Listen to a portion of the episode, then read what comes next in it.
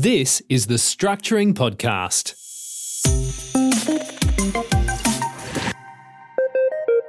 Good day, everyone. This is episode 43 of the Structuring Podcast, and today's topic is reimbursing yourself with borrowed money. All right, so when a person does an investment or pays for an investment, it's important to get the steps in the right order because if you actually pay for something first with cash and then you reimburse yourself later with borrowed money, the interest is not going to be tax deductible. And that's because you haven't borrowed to acquire that asset or to improve that asset. So let's take an example, an extreme example. Let's say Bart goes out, he's got $400,000 cash in his bank and he comes across an auction and he starts bidding and he wins. So he hasn't got a loan set up. He pays $400,000 cash for the property and then he goes and gets the loan after the settlement and he takes the money from the loan and he puts it in his bank account. He's thinking that he has reimbursed himself for a investment expense. However, he hasn't. He's actually borrowed money to put in his bank account. It's not connected with the purchase of the property.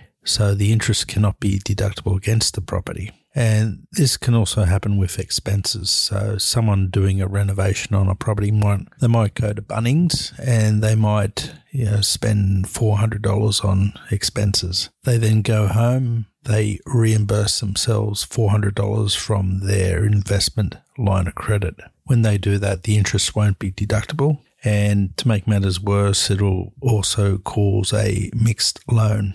However, if they had used a credit card, that could be a different story because a credit card is actually a loan agreement or a loan facility. However, if the credit card has other expenses on it, there's going to be issues. So let's say someone went to Bunnings, they bought $400 worth of bathroom accessories for a renovation on an investment property. If that was the only expense incurred on that credit card, in theory, they could borrow from their line of credit $400, pay that into the card, and then claim the interest on the $400 because it's, it's only the refinance of one loan with another loan. However, say they did the grocery shopping, they went to Bunnings. On the way home, they stopped at the KFC and um, they might have spent, say, $600. They can't just take $400 from their investment line of credit and put it into the credit card because the credit card is actually a mixed loan. So, where you want to pay expenses with credit cards, you've got to make sure there's no other transactions on the card at the same time. So, what that person could have done was paid off their credit card in full just before they went to Bunnings, paid cash for their KFC,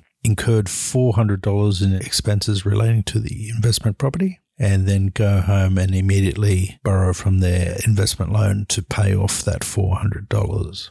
That way, they can clearly show that the money was solely used to pay for investment expenses. And there's another related issue if the person had borrowed money from someone else rather than use their own money, that is also a loan. So that loan could be refinanced. So let's say Bart goes out and he finds a property. He's with his dad. His dad has 400,000 in, in the bank. Bart buys the property, but he uses his dad's money. That's actually a loan. So it should be documented in writing for the ATO to accept it. But Bart could then go to a bank, apply for a loan, and then reimburse his dad. That's just a refinance if it's done properly. And that's it for this week. So make sure you get specific tax advice before trying this at home because there's a lot of traps. And don't believe anything I tell you without proper advice. Until next week, bye for now.